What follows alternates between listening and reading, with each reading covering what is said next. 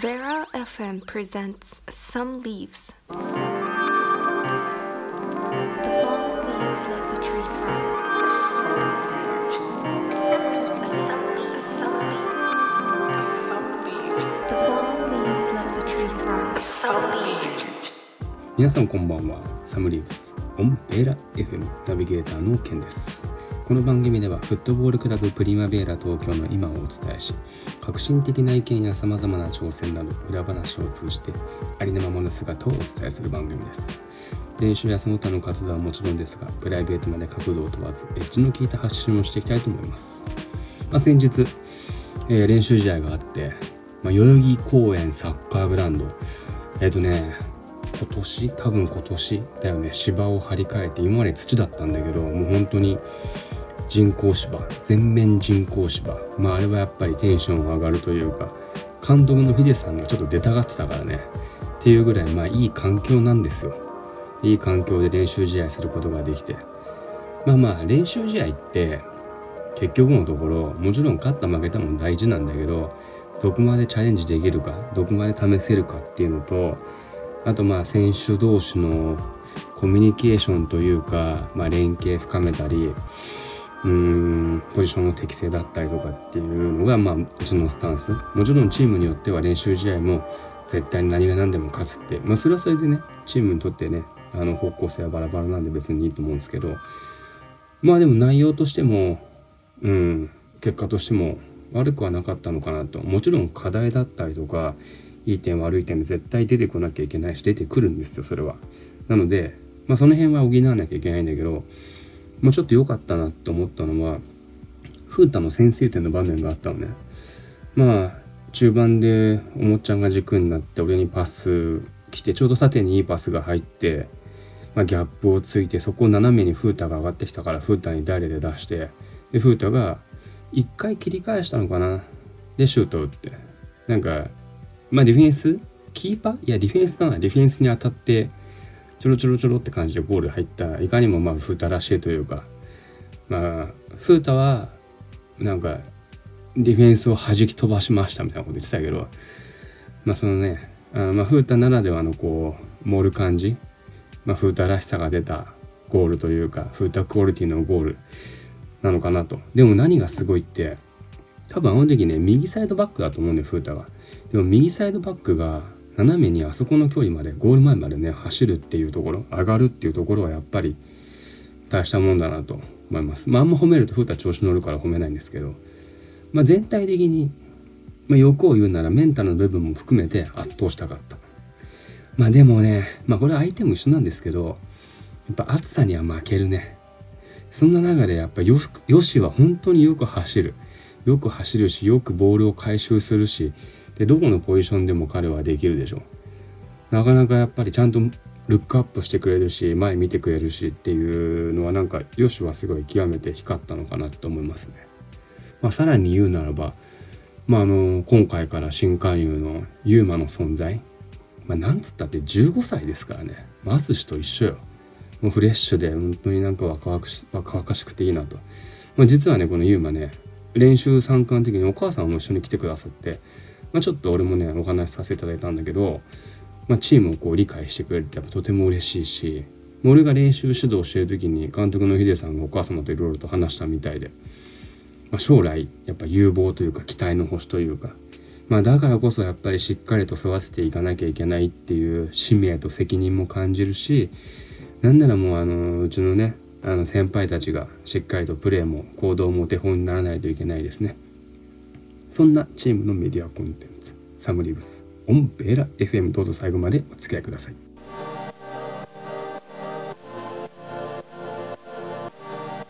The fallen leaves let the tree thrive. This program is brought to you by Warlocks.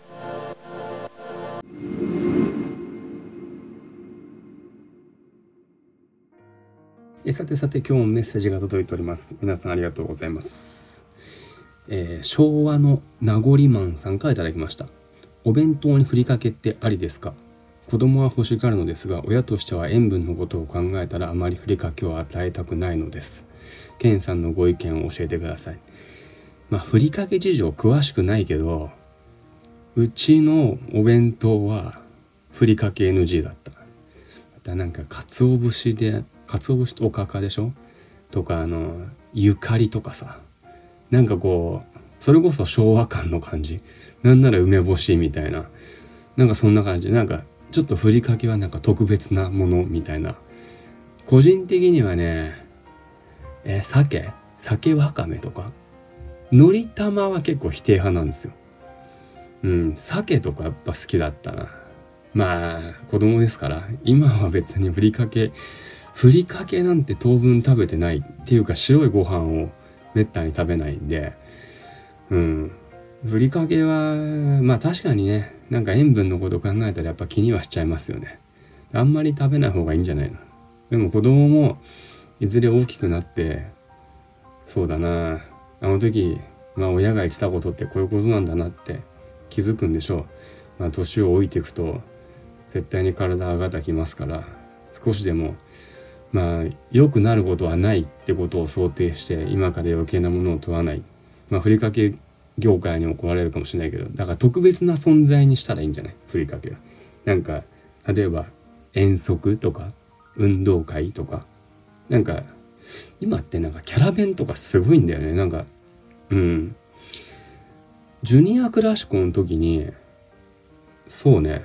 なんかお弁当、本当に可愛らしいお弁当みんな持ってきてて、ああ、羨ましいな、こんなお弁当作ってくれるんだっていう。まあでも、なんかちょっと長めのね、25センチぐらいあるホットドッグの子もいた。ああ、こういうのもありなんだとか、いろいろとこう常に発見、常に勉強させられますね。続いて、丸米ボールさんからいただきました。好きな公園ってありますか？例えば桜が綺麗とかお花見をするとかバーベキューをするとか思い出のある公園ってどこですか？うん公園でバーベキューってあんましたことないんですよ。てかバーベキュー自体はあんまり正直したことがない。まあ鳥海先生しょっちゅうバーベキューしてると思うの。いやそれはなんかやっぱり羨ましいというかいいなって。まずなんか準備とかなんかすげえ大掛かりにしちゃいそうなんですよ自分は。あれも買ってこれも買ってみたいな。あこれも食べたいみたいな。なんだけどやっぱりなんていうの？うん、バーベキュー慣れてる人ってパッパッパッとやるでしょ。あれすごいなんか羨ましいなっていうのと、なんかほぼ一日潰れるイメージがあるわけよ、バーベキューって。うん。だやっぱりね、チームの活動がどこかしらにある、例えばまあ午前大会運営わかんないけど、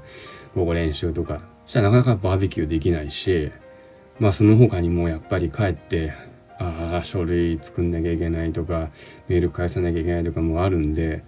なかなか丸一日潰れるっていうのはできないんですけど、でも個人的な願望としてはバーベキューしたい。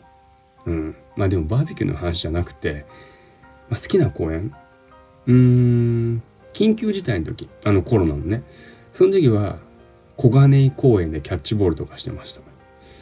あとは、まあまあ景色で言うと、まあ本命中の本命なんだろう。横浜にある港の見える丘公園。まあそこちょっと高台をのこう登っていく、なんか散歩がてらもありだし、まあそこだけじゃないからね。そこだけじゃなくて、こう中華街とかさ、なんかこう横浜でちょっと買い物みたいな、その流れでみたいな感じはいいかなと。昔、犬連れてったことあるかな。うん、っていうぐらい港の中公園は割と、まあ行きやすいし、あんまり人いないし、なんか混んでると嫌なんで、うん。なのでなんかちょっとこう、思い出というか、好きな公園の一つかもしれないですね。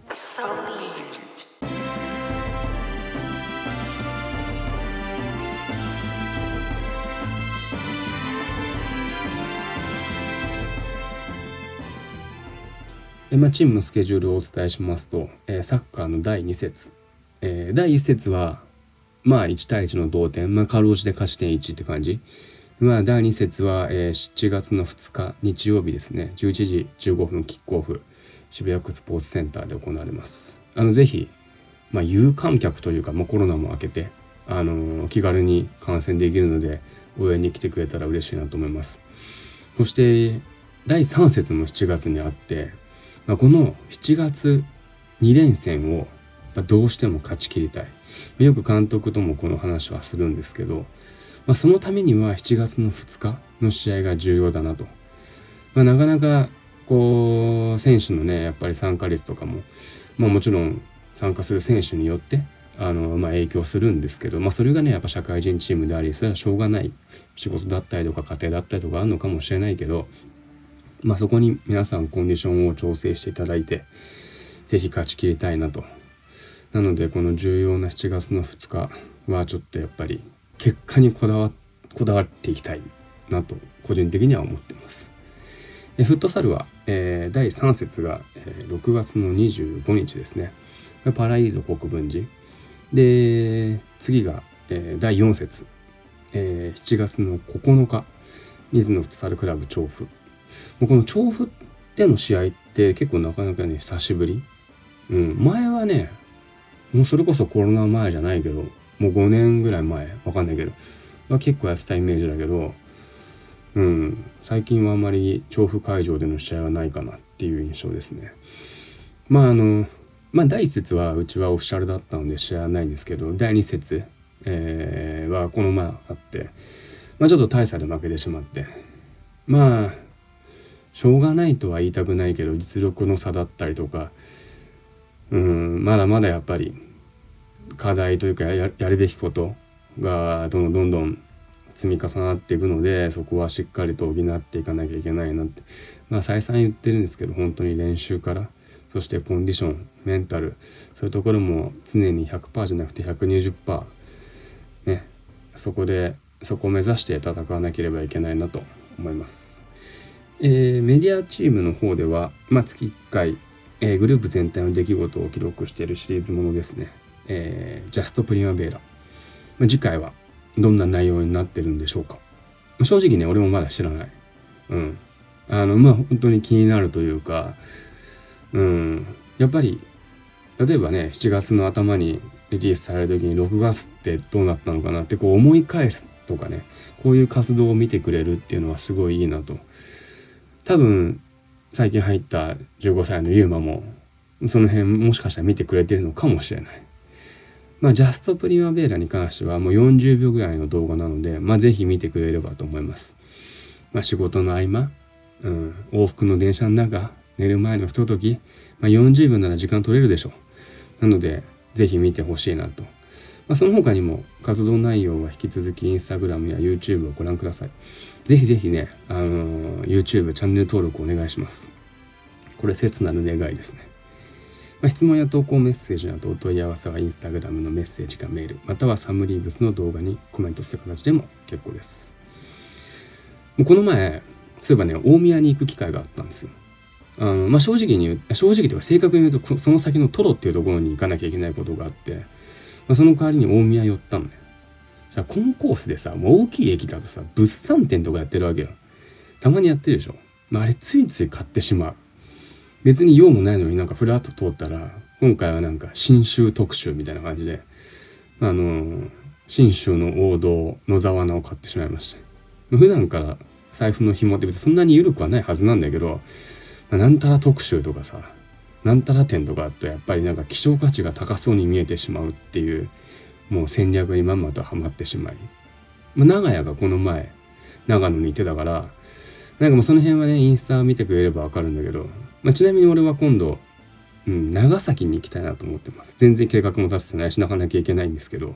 まあ、ちゃんぽんを食べたいっていうぐらいなんだけどね。皆さんもあの行きたいとこあったらぜひ教えてください。さて、ベーラ FM サムリーブスもエンディングの時間です。最後までお付き合いいただきありがとうございます。ベラ FM サムリングス、いかがでしたでしょうか？またラジオの前でお会いしましょう。アクロス・ザ・プリマベラ。お相手はナビゲーターのケンでした。グッドラック。